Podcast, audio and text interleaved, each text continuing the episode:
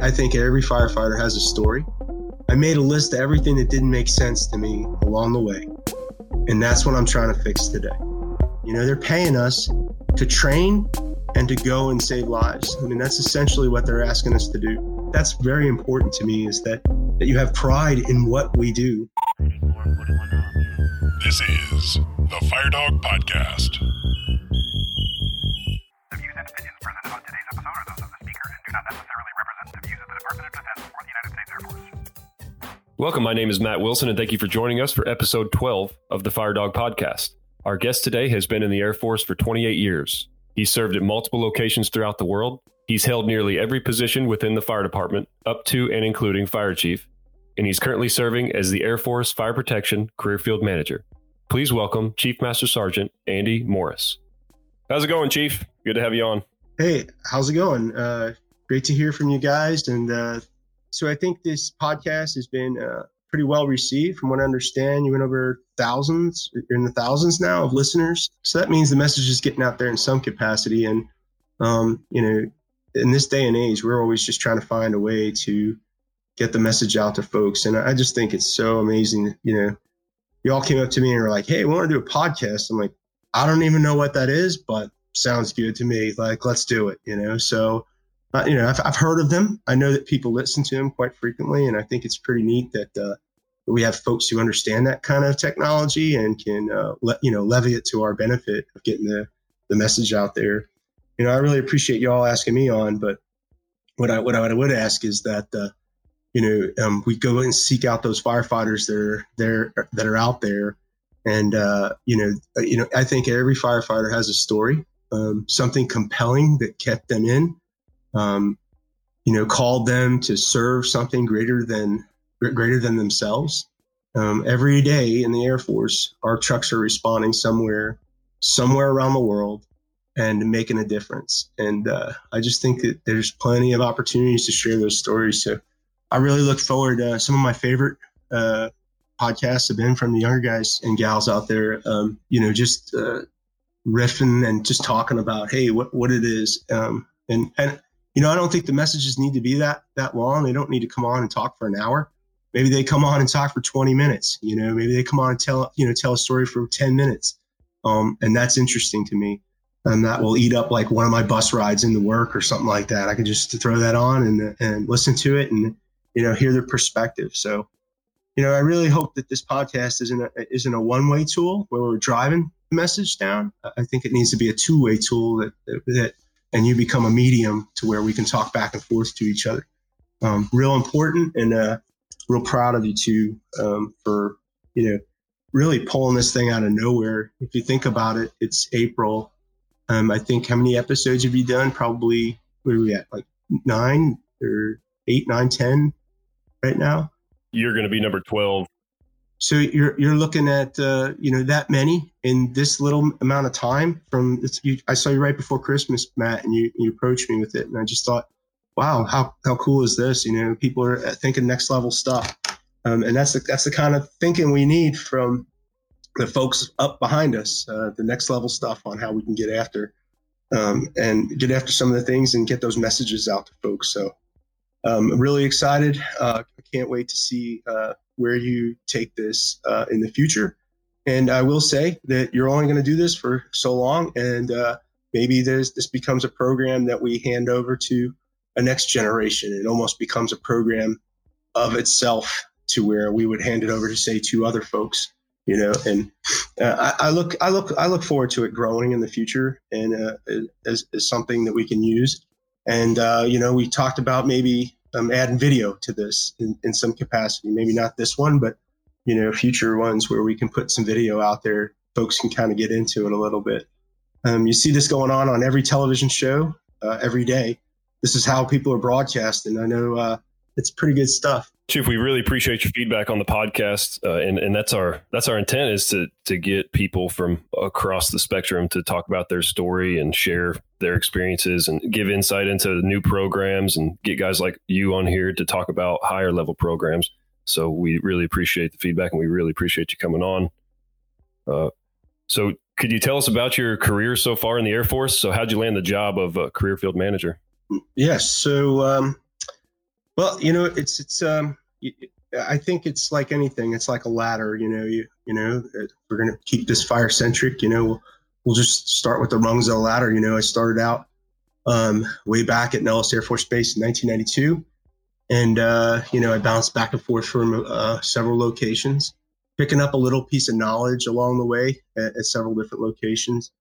Um, I really liked the change of scenery on a regular basis and uh, some of the unique things. And uh, there was uh, a batch, maybe nine, ten deployments in there where you know I was, you know, you you were being thrown into these unknown scenarios and just trying to make it work.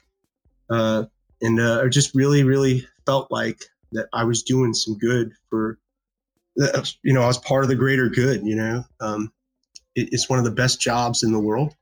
Um, it's easy for me to say that because looking back, when I first came in, um, I signed up all both feet in to be a uh, a cook in the Air Force.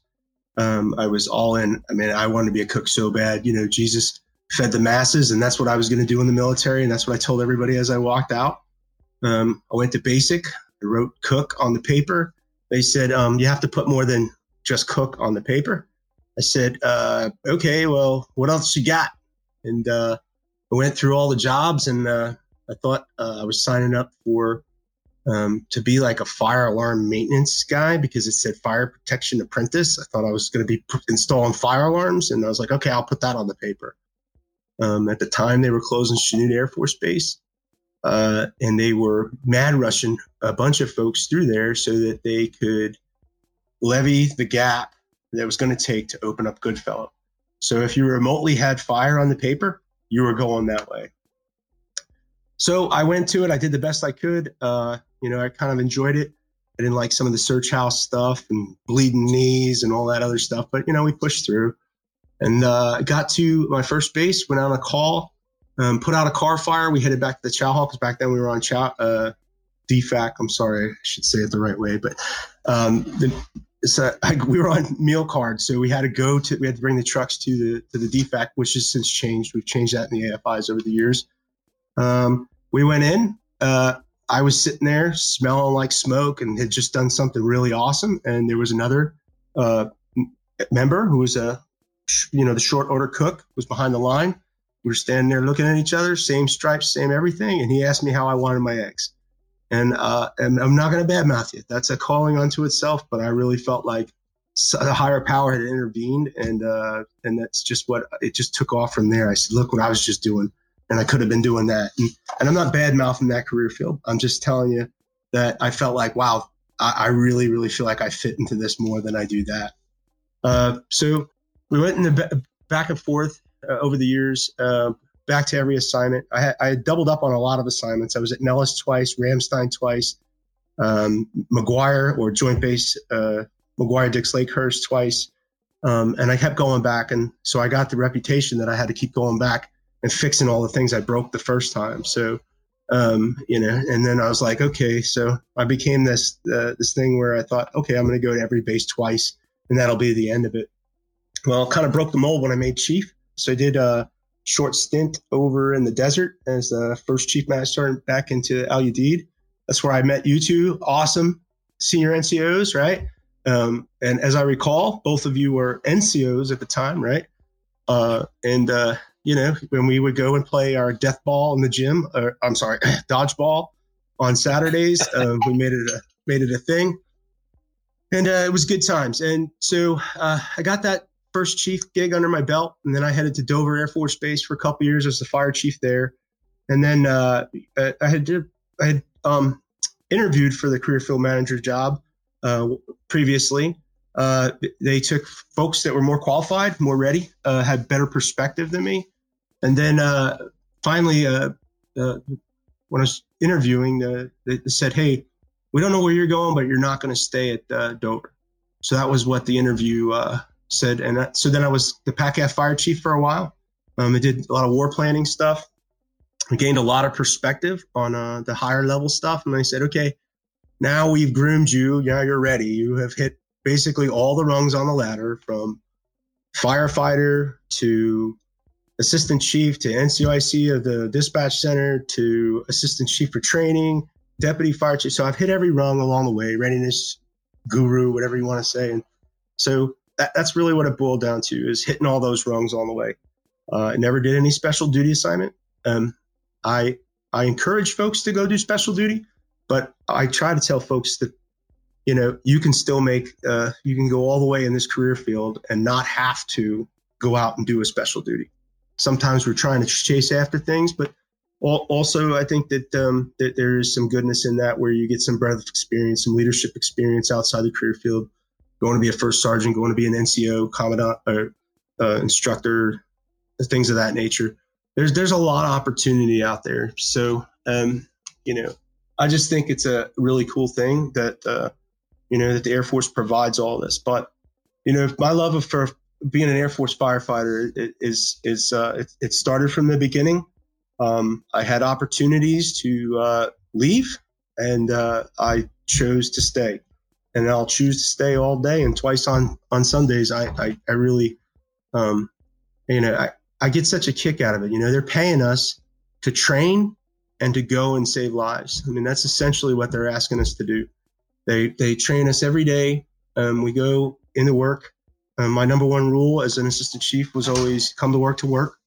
Make sure you're ready to rock and roll. And uh, you know don't come in here all beat up. Don't be coming in here all like oh we we just overdid it the night before.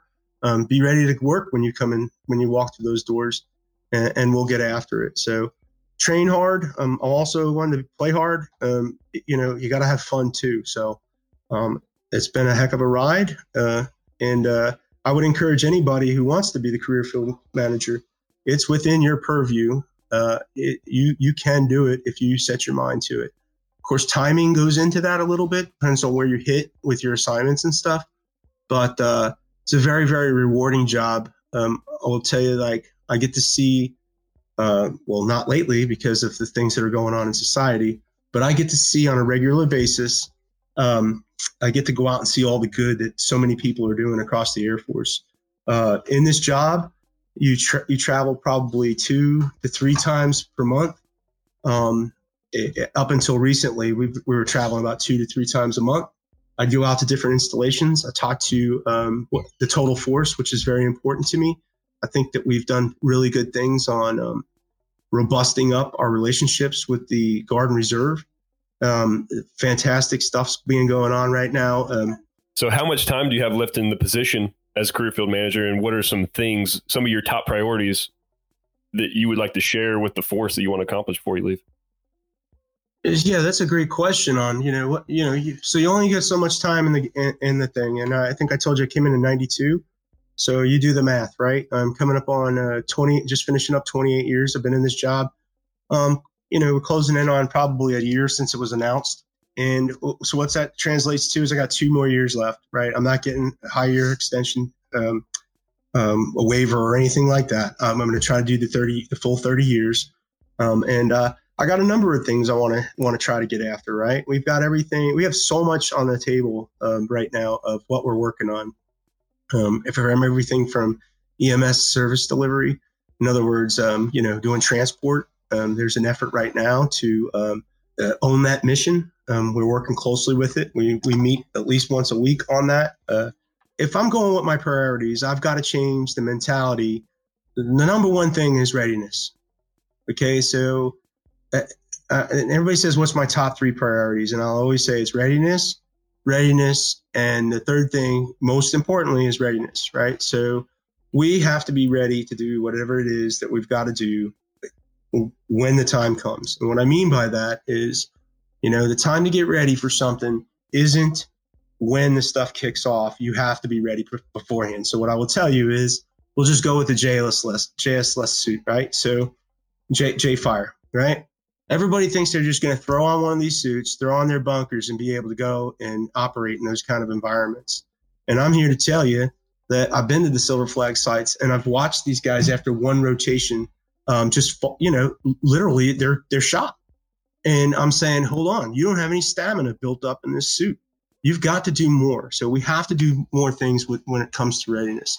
Um, other things I've challenged the schoolhouse with is to try and start looking at, you know, from the basic set how, how do we look at readiness from the standpoint, you know, we go through a, a tech school and we don't have any type of re- readiness training built into the to, to our core course. So we're looking at different things like that. We're trying to build some line items to go into our career field education and training plan. Um, you know, I'm really excited about what we can do to change the way we look at readiness. And I'm not just talking about, you know, for, for military, I'm talking about for civilians too.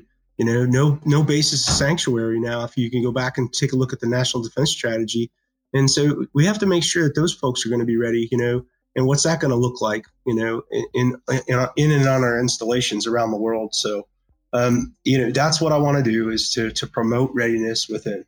Um, you know, when I go back to EMS, uh, you know, uh, you know, my vision for EMS is all firefighters will be EMTs and um, you, you, know that's going to be the norm. The standard is going to be you go to tech school and you go and get your EMT. Now you're probably saying, Chief, how are you going to do that in two years? Well, my, my what I'm going to try to do is put things in motion so it gets done. You know, maybe I don't get to sit there and, and hold up the trophy that I that I pushed it across the line, but I'm certainly not fighting it, and I'm certainly trying to do things to advocate.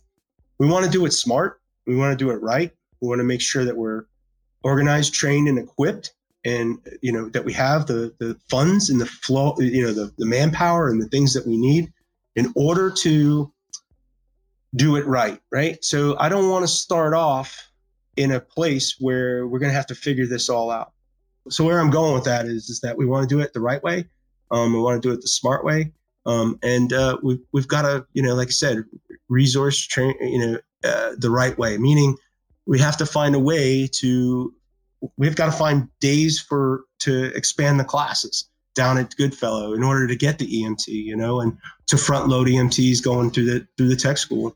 One way we've already tried to attempt this, and um, you know, this this is something that's pretty huge. I mean, you can go back and look at your history on, you know, what ASVAB score did you need to come through when you came through the Air Force as a firefighter?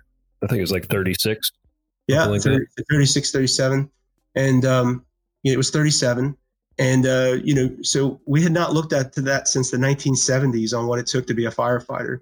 And we know that we had levied so many more skills upon us as we went through.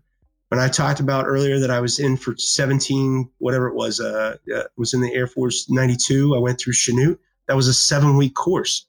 These folks go to school for four, four and a half months now to learn this trade that, that we're in and you're going to tell me that that the stuff that they're learning is uh, commensurate with what you know we probably just pulled lines off the trucks and um, put the wet stuff on the red stuff well i'm going to i'd have to to beg to differ with that. And some of the tests that we take the emt the emr you know those have gotten a little bit more difficult. And we've added hazmat technician. And we've added all these other things onto the to to the list of and litany of things that we do. You know we hear it all the time jack of all trades master none. But we we we have a lot of stuff under our umbrella. So, and you could take this however you want it, but we needed to put a brighter bulb. You know, we had to recruit brighter bulbs into the into the system. So we went and we did a study. Um, we worked with AFPC and the resource team down there. Uh, they came up with a, um, some some things that we could stomach, and uh, so we moved our score, our uh, general aptitude score, to 58. They gave me a mechanical score that I can consider later, but we want to make sure that um, we don't overcorrect rather than undercorrect. So we'll add that in subsequent years, maybe if if it's required, if we're not getting the the right thing. I will say that I get called on it a lot. Like, why are you going to reduce the amount of folks being able to come in? Well, we are bringing in more folks that we believe will be able to pass the test and pass the curriculum. So you're bringing in the right candidates opposed to just the mass candidates that you will eventually lose. So um, there's two trains of thought there, um, and I, I, would dare say that that's been the first thing that we put in place to start recruiting classes.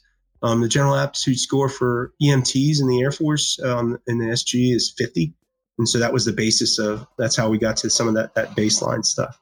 Well, Chief, I, I really appreciate you sharing all those priorities, and you hit on a few things that we're going to bring up throughout our discussion here. So, as I said before we started this, we we went to Facebook and we polled everybody to see who had questions. We ended up getting about 13 questions.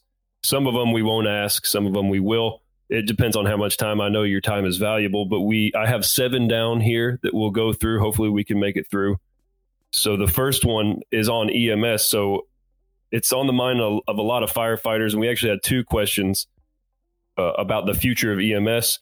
The first one, Jordan Herrick asks, being an active duty firefighter, how can I obtain my paramedic license? Will it be supported? Firefighter medics are the future. We're on scene first and sometimes for 10 to 20 minutes awaiting ALS backup. Early intervention would be nice to provide considering most of our calls are medical. So that's a that's a good question. Um, you know, so how, would it be supported? Uh, It depends on who that fire chief is and where they're stationed at, right? So that his situation may be unique. Um, I, I- I guess I would have to guess that he would be at uh, some place that's sort of remote, right? A lot of our bases, you know, are butted up right against the city where we can get a, you know, ALS transport in through through contract services and stuff. Um, so it really depends on what that local fire chief's willing to uh, to support. Would I support it? Uh, Yeah, if you wanted to go out and get it, I'm I'm not going to pay for it for you to go, but I'll certainly provide you the avenues or instances. If oh, you want to go downtown, take the class, okay. Um, where are we at on staffing? I would let I'd cut the guy, you know, free. Now, here's the thing, Jordan, don't tell your fire chief I said that, that I would let you go, so you ha- he has to let you go. You see, it, it's based upon the priorities of uh, you know what that's really what it boils down to is that if that's a, a priority for that department, I'm sure that they would support in some way. We are looking into the, the you know advanced EMT in some locations, and uh, you know we're having meetings about that. But we have to make sure that our curriculum lines up with the appropriate, um, uh, it lines up appropriate with the national standards. Otherwise, we're you know we you know our our certifications aren't going to count for much if we don't li- align them, uh, you know, legally and in, in accordance with uh, what, what's out there. So. Eric Marlow had another question on EMS. He it was in regards to TCCC or Tactical Casualty Combat Care. It's is Air Force FES working with the medical community to get more guidance on TCCC training, specifically in regards to the level of training firefighters need. So the medical the medical community apparently getting trained on this. Do firefighters also need to get formally trained in some capacity? So, this is what I'm working on right now. So I am working with a major in the uh, SG community. Uh, this is coming out in drips and drabs. It's not like it's flying off the shelf, right? There's, so there's different levels of T Triple C, and we need to find out what level that we're going to find we're going to fall into uh, uh, appropriately, right? So, um, are we going to be combat medics? Are we going to be so? There's a different, you know, about four different levels in there, and we need to see where we're going to fa- fall into what category. I would tell you that I, I would see us being uh, needing a higher level of care so that it's commensurate with EMT.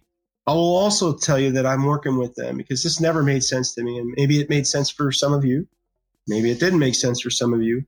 But I will tell you that um, every time I tried to PCS from a base, they asked me for my self aid and buddy care certificate, and I said I'm an EMT, and they'd say, "Well, where's your self aid buddy care certificate?" I'm an EMT oh, do we need to keep we're in a real bad circle here right now. You're not letting me leave and i'm an emt and where's your self-aid and buddy care certificate? So uh, you, you see where i'm going with that? It's just so what i'm working with the medics right now is to get credit for us t triple c to come with the emt in other words you take the emt and say i you know we got to button one more button to the collar so that you know uh, that's just sling and swath or you, you see where i'm going with that right so Yeah, I we, we, you know, yeah. we grab a belt and we use the belt to, to you know make a sling. Whatever whatever those uh, additional skills are that are there, let's just dump them into the EMT curriculum and and be done with it. So your EMT counts for T triple C, and you're not going through two two things of curriculum as opposed to the one.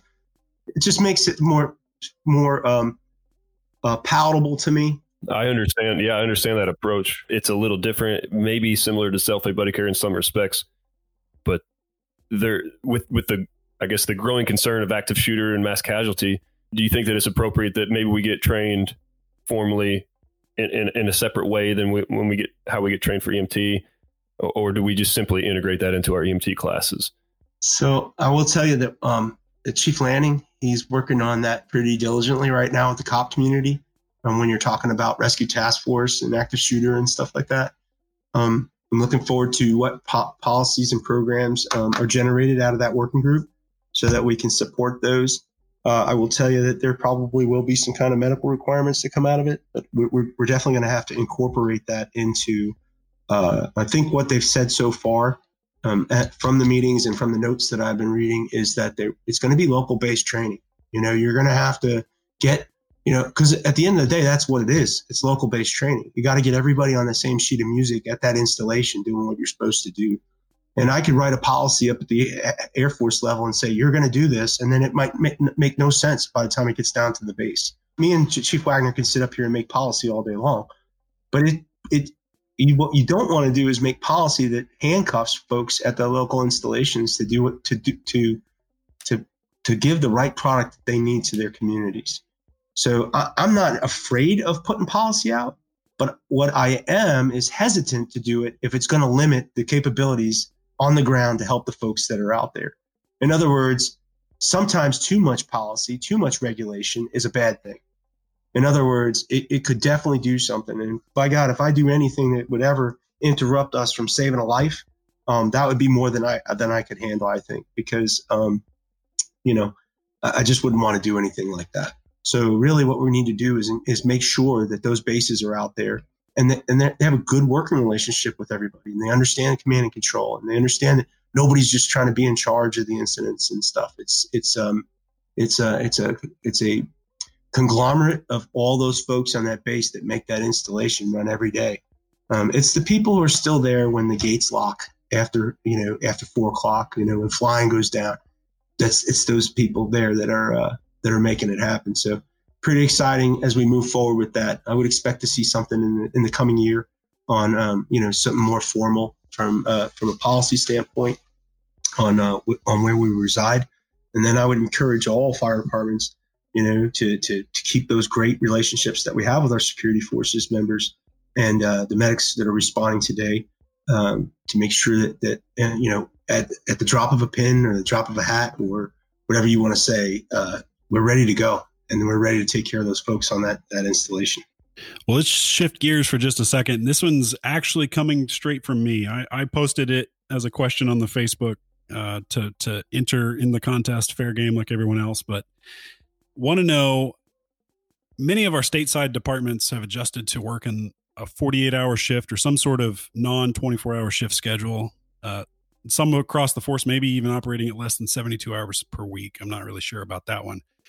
But some some say, you know, when you look at the studies in the municipal departments and and some of the the other studies that have gone on out there, that it's it's really torture on the body and the mind and sleep and health. And I know Matt disagrees with me on this one. He's he's only worked 24 hours in his 24 for life in his uh, experience, but I've worked something different and I can tell you it's it's it does uh, affect my sleep a lot different. So I can imagine uh, people have different reactions to the different uh, shift schedules that are out there, both for on duty and off duty uh, consideration. So, is there any appetite for looking at kind of adjusting or, or at least just looking into the standard shift schedule across the force to see if that needs adjusting? So, uh, this is a this is one that I, don't mind answering. Uh, this will be your this will be Andy Morris's opinion, though. Okay, so um, it, it, it a lot of this is tied to pay. Okay, we looked at this uh, a long time ago. Um, with the 56 hour work weeks and stuff like that. I mean, that was all we went down that road. And then we realized, you know, hey, you know, there's a different pay scale for civilians and, and, and, and, things of that nature. You know, to compensate for some of that, um, some fire chiefs have, have said, hey, I, I want to change to a different schedule. You know, um, I, there, if you're asking me if there's an active thing to look at reducing the hours that we work on a regular basis, there is not currently any program out there that is lo- looking to reduce the amount of hours. Now, at the local level, again, going back, you know, you you know what works and what, what's going to work for you and what's not going to work for you. So I've been fortunate to work several different schedules over the years. Okay, um, we used to work uh, the seven group system at McGuire Air Force Base.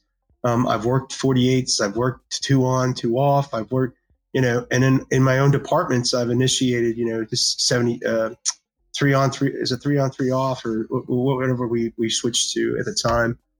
Um, you know, I've heard it been said, or I've heard it said many different ways.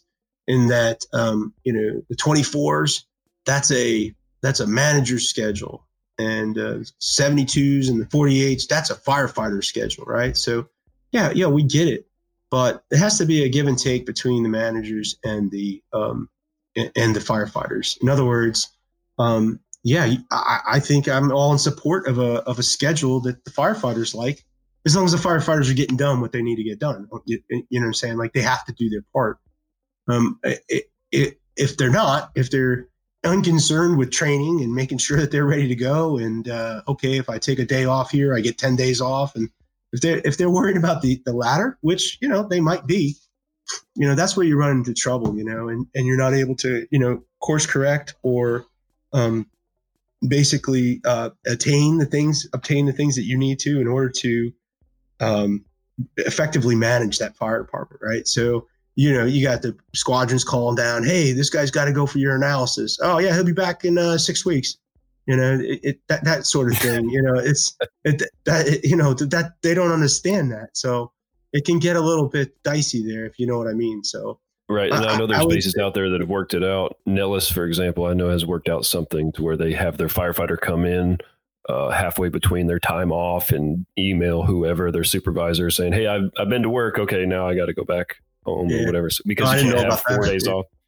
Yeah. yeah. Well, yeah. I'm guessing uh, local commanders or unit level commanders have to sign off on stuff like that. Yeah. So, so you know, and we do have the, you know, there's 96 hours and there's different things that are out there, right? So, um, but I, I think all in all, it, it, you're going to pick a schedule that, that works for your department. I mean, from from a manager's perspective, from a fire chief's perspective, I'm going to use a, a, a schedule that works. Now, I will tell you that as, as that scheduler, and you can ask any of the firefighters that work for me, I had another schedule. It left some of the members, meaning uh, the folks that I'd already negotiated with on their, excuse me, their schedules. And then I had a schedule that put them back on 24s. So when stuff looked like it was going off the cliff, I would go, hey guys, here's your new work schedule. And I would say, everybody see that? And they're like, whoa, chief, what are, we, what's, what are you doing here to us? And I go, hey, listen, I got to do something. So help me out. And next thing you know, training's caught up. Everything's good. Floors are clean. Uh, t- you know, it's all good in the hood, right? So, yeah, and I know the civilian aspect is a, is a huge consideration, paying benefits, and there's no there's none none of us are looking to to take that away from anybody. You know, that's the, people's livelihoods. Uh, I, I think you know some looking kind of long range attrition, new you know as as the force kind of rolls over into new cycles. Uh, it would it would have to obviously be a super long thought out process to change it over when we're talking the civilian workforce as well. Um, and and there's definitely benefits to having all your members on one shift. So like you were talking about, if you split them up and do all this weird stuff, it gets complicated, and then you've got 14 shifts going on, and you don't know who's who's here one day. Yeah, so, not, so that, yeah, Ben. So it's a good point. You know, I don't want to lose synergy in a department anytime I'm in a department, right? Because when I go when I go out, I don't. I, and I'll be honest with you, and you can ask anybody who I've ever worked for, whoever's worked for me. I, I, you know, or I've worked with. They, they. When I come out, I see a badge, and that that badge means you're a firefighter, right? And so we're all firefighters together. And I, I just I never like to see the rift between the military and civilian. I never like to see some of those things in the department. And the best departments I ever w- worked in is you you would come in and, and everybody's everybody's on board. Everybody's helping one another. And um, you know those those seamless type departments where everybody's in it together. And you know we we have so much to gain. Military members have so much to gain from our civilian workforce. You know they they have knowledge, they have experience. A lot of times they have part time jobs or they're doing this on a regular basis outside the gates and you know it, it would behoove us to work and have a great relationship with with with the civilian counterparts in that you know we're only going to get we're only going to benefit from it in the long run so I, I, I, do get frustrated i will say you know when when i when i hear that oh we're not working so well together and, and things like that and and it's clear when you walk into an apartment you can tell those rifts i can walk into an apartment within 10 minutes and and know that there's a rift in that department or not and I always appreciate the departments that are, are that are working together, that are investing in our airmen to make sure, you know, that they're ready to go. Readiness number one is that they're ready to go. You know, you can go into some departments and you know I'll probably get kicked in the teeth for this later, but you go into some departments and all the civilians got all the great positions on the trucks. You know, sometimes I mean it, that that that may go on in that department, and then how does that GI right how do they compensate for that when uh, when rubber meets the road, and now they're doing it under attack, or they're getting you know uh, blown up and sh- shit's on fire everywhere, right? How, how are they supposed to to you know adequately be in charge of that in in some capacity? So we've got to we got to make sure that we're taking care of both sides of the fence, right? Everybody's getting love and everybody's working together, and and that's that's the kind of the vision I have is to make sure that we're doing things. I'll tell you everything that I that I uh, that I'm working on has it will have a civilian flavor to it right now. We're doing the STRT, and uh, you know we really haven't launched this uh, um, publicly, but I'm sure somebody will listen to this and you know, we, are we're trying to to come up with a um, a civilian training record. Right now, they capture all their stuffs in in a in some kind of in, in a folder. It's kind of kind of all over the place depending on where you go. And uh, uh, you know, I would like to use the backbone of what we're using in the CFETP, not the exact stuff, right? But some of that stuff should be able to translate over easily to um, a civilian training record. So um, we, you know, and, and I'll tell you that there is a flavor for it, and the civilians are asking for that kind of stuff. Uh, you know, when I, I, I, originally had started that senior NCO call, you know, that's uh, not like this. You guys are all professionals doing this, but I, I get I get a little telecon line and I try to get everybody on it and I try to talk about different issues, you know, every couple months, you know. And the idea about behind that was I wanted to do something for the senior NCOs. You know, I wanted to talk directly to the senior NCOs. Well, guess what? So people found out about that I was trying to mentor doing some kind of fire leadership mentorship for just the senior NCOs. Well, guess who got in an uproar?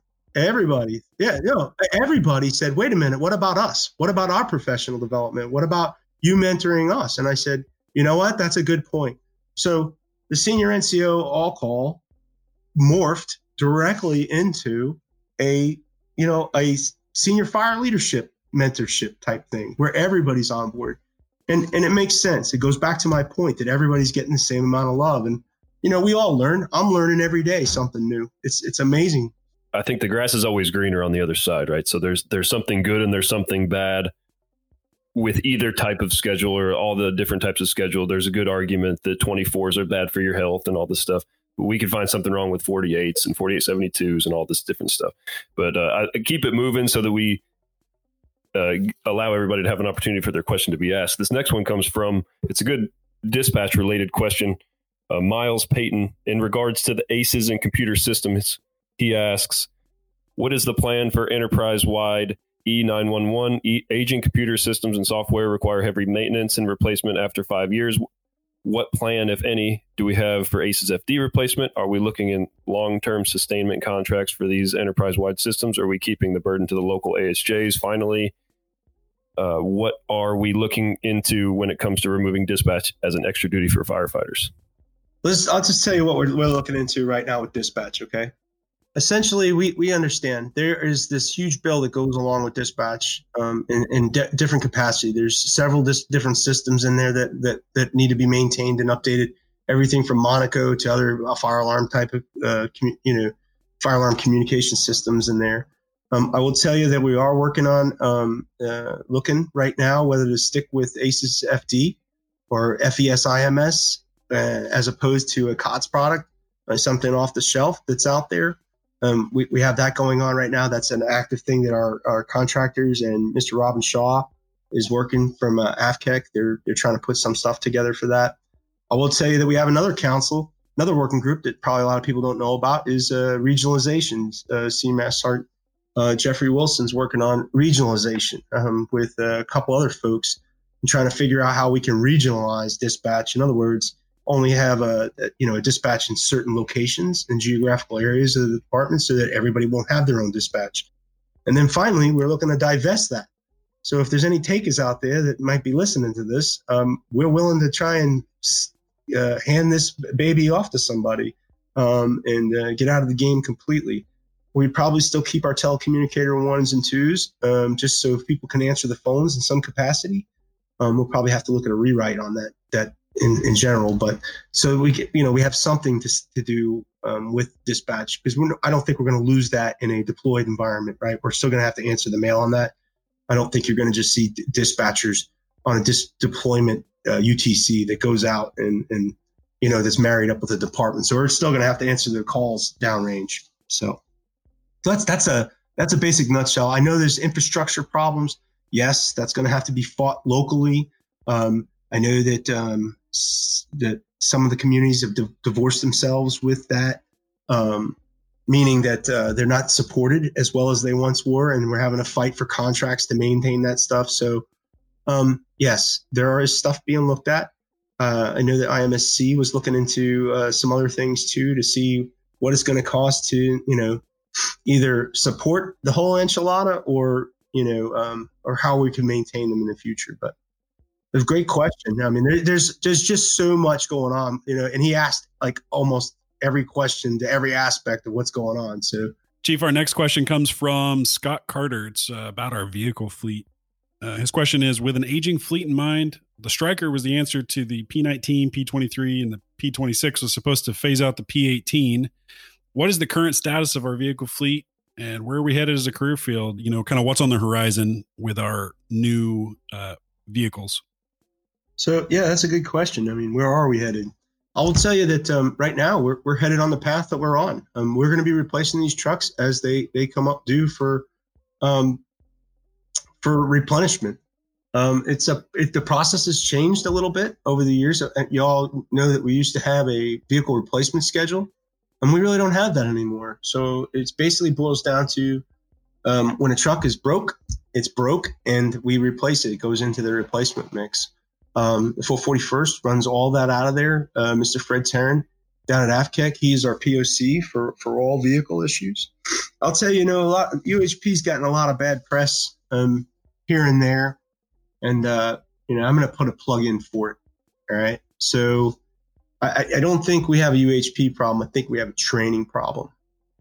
And uh, in that is that um, we don't we're not trained appropriately with the UHP. Um, I've watched this these these trucks do some pretty amazing things on some of the videos. I mean, I watched them blow aircraft fires out.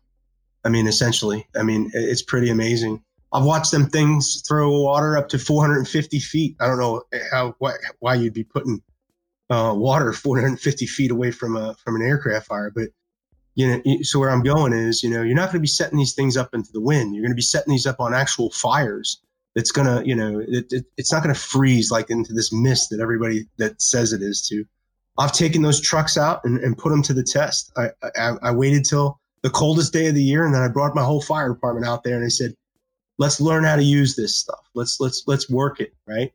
And I will tell you that there are some limitations, but it's not nothing. It's it is nothing that you cannot train uh, on to get more proficient with. In other words, this stuff will work. You know, I hear bad stuff about the RIVs all the time, but I've I've seen people, you know, uh, put them into different, uh, you know, applications where you know people love to have one of those to knock it down a tent fire in, in a in a in a camp somewhere and stuff. So they're all tools that we can use. But if you don't use, it's just like anything. If you don't use the tool the right way, it's not going to work for you. So um, I, I see that the, our fleet's going to stick to UHP for for the at least the near future, um, and we'll reevaluate um, a, a, as we as we come. I will tell you, Chief Wagner's reached out to all the bases that have um, the JP8 fire pits, and uh, he's asked them to, hey, can you put some you know some videos together that we can share to the field um, on just how great this stuff actually works, and that so we can get an idea out there. The meaning of the RIV, rapid intervention. It's not. Yeah. It's not supposed to take place of your major crash vehicles. It's supposed to rapidly intervene Augment. for any kind of fire or you know augment whatever you want to say uh you know so it it has its like you like you said it's a tool and it has its purpose you don't you don't sit there you you go in knock down your major crash vehicles come and take care of the rest of the job i mean i think that's the idea anyways it's a rapid intervention vehicle it's literally in the name so Right. it has its application but it's it's not the big guys so they just got done doing you know we got we just got them you know air transportable and stuff like that. So you're going to see them i mean they're, they're going to be around for a little bit. They're not going anywhere. But as far as going in and saying okay we're throwing out all the uhp that's not happening. Couldn't happen today and it won't happen in the next you know foreseeable future because it takes a while to turn that mech- mechanism on and off. And today it's on and it's not going anywhere anytime soon. So well the science says that it's a good thing too so yeah, yeah, and, and, you know, and water conservation and I mean, it, it go. It can go into a ton of different things, right? Um, if you're still going in and dumping your entire payload on on an aircraft, you know, uh, you might want to reassess on how you're putting fires out. Like it, it's just, you know, we, we need to do a better job of um, assessing, um, doing scene size up, right? I've seen apartments come in, modulate two times around it, set up on the thing, and they got no water left in the truck. And you're sitting there going, okay, what was your thought process here? Did you not think you were going to have to go um, and start fighting these ground fires, or you know, there's not going to be any cleanup operations? You, you knocked it out. There was nothing inside that you had to worry about. You know, you just knocked the whole thing down outside. So, you know, we just need to be smart about what we're doing, and we need to train. I'll tell you, man, I t- I've, t- I've, I've taken this. I take my guys out every day. The damn trucks have booster heaters on them. I take them out, and when it's cold, and they're like, "Why are we going out, Sergeant Morris?" And I'm like, "Because you need to know how to do this stuff in the cold. You need to know how to do this in the freaking in the heat. You need to know how to do this in the middle of the night when you woke up. You, you know, you need to be ready all the time. And so that's been my, uh, you know, I guess, be ready, right? Great advice, Chief. Our next question comes from Omar Ortiz. He asks, "What is the status of getting Center for Public Safety Excellence or CPSE credentials paid for by Air Force COOL or credentialing opportunities online?" So Omar, that's a that's a great question. That is a fantastic question. So that's something that uh, my predecessors, the last three career field managers, have worked on, and I continue to work on it myself. I will tell you, it's not at the uh, the um the you know, I got other things that are going on in between, but for for sure, I, I've not forgotten about it. And so what I'll give you on that is this: um, they need a test the, that's what the COOLS program needs. They need a test that qualifies everything at the end. And although we take several tests along the way, fire officer four, bah, bah, bah, you go down the line, there's no one final test. And that's what they're looking for. Currently, we have a couple of folks working on what that's going to look like. So they're going to address the Air Force COOLS program one more time and say, can we just have a four question essay, like a four question essay test that they have to write. It's kind of like a theoretical question type that will be graded at the end that would count as a test. And then that would incorporate, you know, that would meet the needs of what they need in order to, to pay for the, the Air Force COOLS program. So we are still working on it. Um, I would expect to hear something soon. Uh, I've not heard anything recently on it, but it is something that we're still working on. And uh, so it's not dead in the water. So what I will say is, yes, we're still looking into that. Um, we are um, working closely with Air Force COOLS program right now in order to find a a final test that we can administer to folks so that it will count for the qualifications, and then we will meet the intent of the Air Force COOLS program. And, uh, and I suspect that they'll allow us to uh, test out and uh, utilize the program uh, accordingly. Chief, if I could ask a follow up question on that, the fire officer certifications that we earn and the instructor and all those those are good on the outside. And we require those to step through our career and everything like that. What would be the thought of trying to integrate the credentialing into the uh, kind of paid for by the government system uh, just like we would host a fire officer class or anything else like that you know sending folks to not maybe sending them, but paying for them to get their credentialing if we work that into a requirement to hold certain positions. The credentialing piece is it's it's kind of different. So it depends on what kind of credentialing you're talking about. Like you can get credentialed through CPSE um, for different levels. Like I have my uh, CFO, and then they had other levels of service there, levels of um, of uh, training that you can well yeah so know, they have what, fire officer and they have chief training officer chief ems officer yeah. a couple of those different levels. Yeah yeah so we don't have that incorporated into our system right now but what we do have is air force credentialing that we're still trying to take a look at. That has kind of lost some legs along the way um, i don't know that everybody's using that program as effectively as we wanted to um, you know about the credentialing program that the air force has right for incident commander staging officer, all, all that good stuff.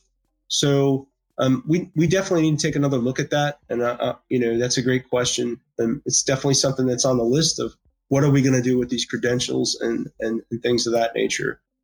All right. Well, let's get on to the next question. This one's from Thomas Stewart, and it's re- it's regarding career field manning and retention. This is something Matt and I heard you talk about in the superintendent course uh, a few months back, so I'm excited to hear you you know talk about it on a little wider platform here. What are the forecasts in regard to retaining Air Force firefighters? How are we doing? Are we losing more active duty members in the airmen and NCO category than we normally would? So, yeah, that's a good question. Um, I will tell you right now that as far as our, our staffing is concerned, we are exceptional to the point where we have the ability to shed a lot of folks from the uh, other ranks that we have. The, right now, we are hurting in the capacity of folks flowing through our schoolhouse. Um, we are doing better. Um, the numbers are up. Schoolhouse is doing a great job on producing quality airmen to the field. Um, currently, they're not getting enough of them out to the field. Um, and so things like uh, the ASVAB score that we're changing, recruiting a person that can come in and try probably pass the curriculum a little bit easier. Um, these are some of the things that we're doing to uh, to attack that. I will tell you right now, if you're a tech sergeant and you're in fire protection, um, you know, I, I, you know, I've said it in the past. I've said it to a larger audience. Get in the car, I'll drive you to the gate myself because we have way too many tech sergeants in, in fire protection right now. Um, to the point where they've, you know, they they've given me some tertiary numbers of what up we could shed, and I've only allowed, you know, like half, less than half of that stuff to be available for DSD and stuff. I still have to think about the career field as a whole. I would tell you that there's some additional things that I wasn't speaking about um, two months ago or three months ago when we when we had all met. Um, it, you know, we, we, have got a different situation on our hands today, in that um, we don't know what's going to happen with things like basic training, and we don't know what if things are going to happen, you know, due to COVID response, whether we're going to keep the schoolhouse open for many more days. In other words, are we just going to graduate those folks and then we're going to shut stuff down for a little bit, wait till this passes, and so we are looking into all of that. And I will tell you right now, if you're floating a DSD my way, or uh, not DSD, well, yeah, it could be a DSD, could be a Palace Chase application to go in the guard reserve.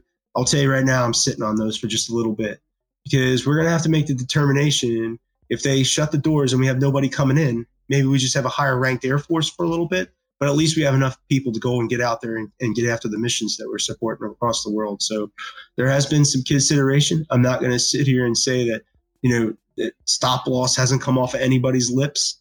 Um, you know, there's a lot of different things going on right now. So, um, you know, that's, uh, not sure if I should have shared that, but whatever. I mean, I, am just throwing it out there. You know, we, we're having to figure out what the effects of this COVID response and this COVID um, pandemic has really caused us as a whole.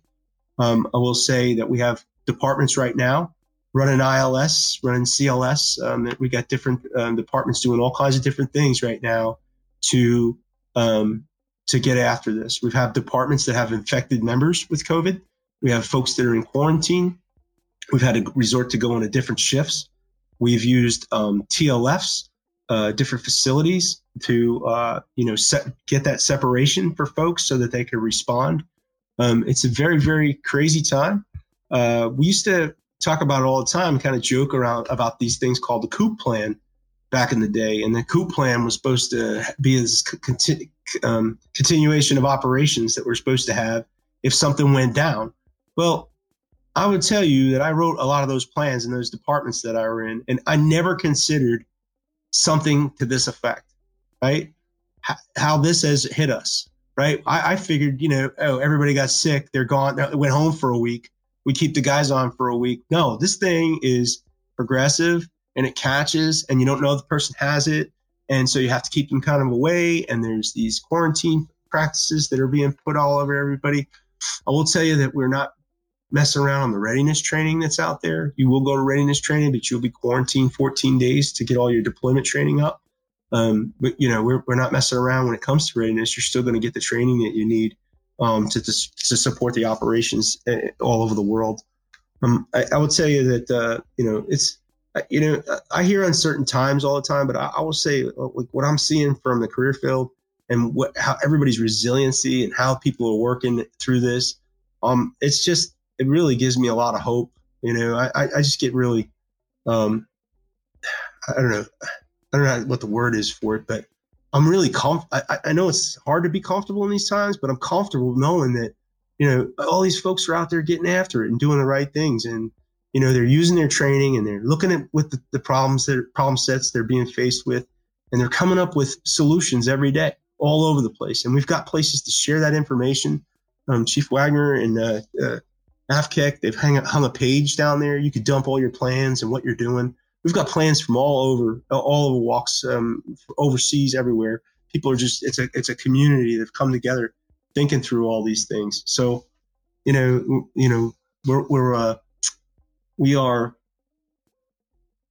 it's pretty intense. Uh, it's pretty awesome. Um, just watching all the, all this, this sense of community come back. And then, you know, and when we say we're all in it together, I, I really feel like people mean that, genuinely mean it when they say that now. So, Chief, I can say from our perspective, it, or from my perspective here at Langley, it's almost, it almost feels, and you know, I don't want to, I, I don't want to say this because I haven't necessarily been to war like you know, like a Pearl Harbor kind of event, but it, it has a different feel to it in the sense that the gears have engaged and people are taking it very seriously. And and when when circumstances come when circumstances get to this level it's really impressive to see how creative and how focused people can get i'm talking from the wing leadership all the way down to the unit level leadership and in the fire department too. Like we the, a lot of a lot of there's a lot of smart people in the department and they right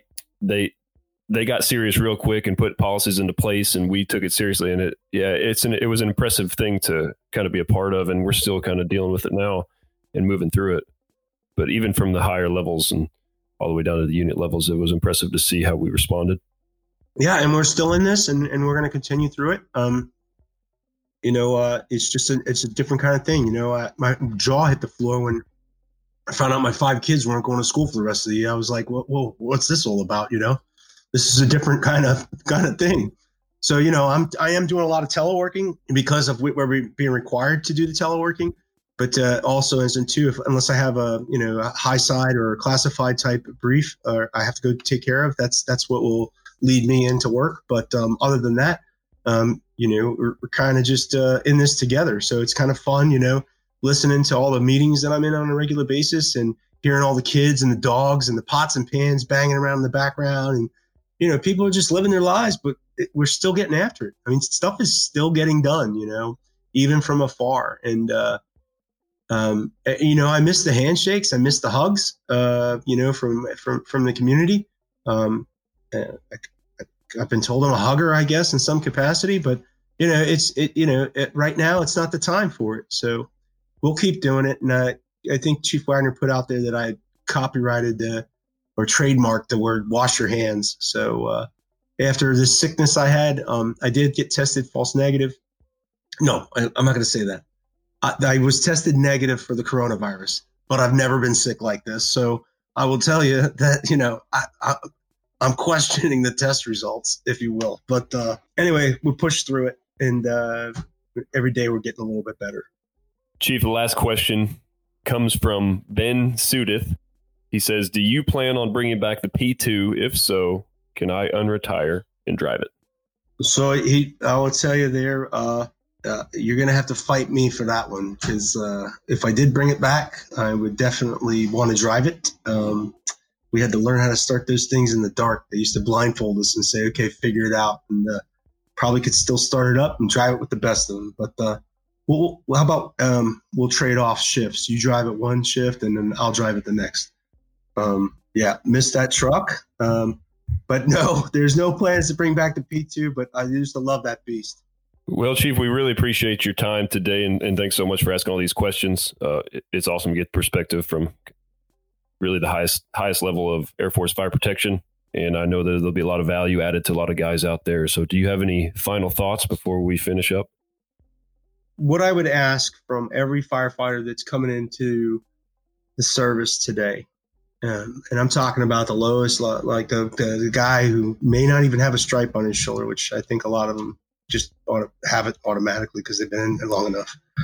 Um, start writing down the things that didn't make sense to you.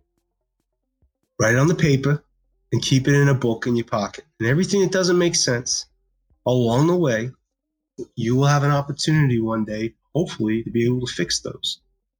You know, we talked about retention a little while ago. We have no problem with retention. Once people see what this is all about and what they're about, we have no problem keeping them. So we just got to get enough folks in the door and they don't want to go anywhere. They want to stay. Retention is great. And, and I'll tell you, you, you know, as you work through things and you keep going back to that list, and uh, so, and, and I'll tell you, that's what I kind of did was I made a list of everything that didn't make sense to me along the way. And that's what I'm trying to fix today. To give you an example of that, when I got to my first assignment, they said, Here, go climb on that truck. You're going to be a firefighter today. I'd never responded to a call in my life, and I didn't know what I was going to look like or how I was going to do. But that's just how we, we've done business in the past. You know, we, we've uh, initiated, and you talked about it on one of your programs, the Rookie Book program. We've sent it out to the Air Force wide. I just sent out a link to it yesterday. Um, and now we've sent out a company officer development program to, to everybody try to standardize some of that level of care to reduce down some of the risk that we've taken for years. We've been showing up at fire departments and been throwing us on the back of the truck and saying, go get after it. That's stuff that didn't make sense to me. You know, the ASVAB score didn't make sense to me. So, you know, I wrote all this stuff down along the way, and that's what I'm going after. And you'll have your opportunity one day. You know, if you keep hanging in there and doing the right things and, and moving up, you'll have an you'll have the ability to to make some of the changes that you want. Maybe you'll change some of my stuff back. You can come in and say, ah, we didn't know what he was talking about, and I'm going to fix this. You know, so um, you, you know, and and just keep on serving out there. You know, continue. You know, uh, something I always say is proud, humble, confident. Those are my three words that I kind of just throw out there to everybody.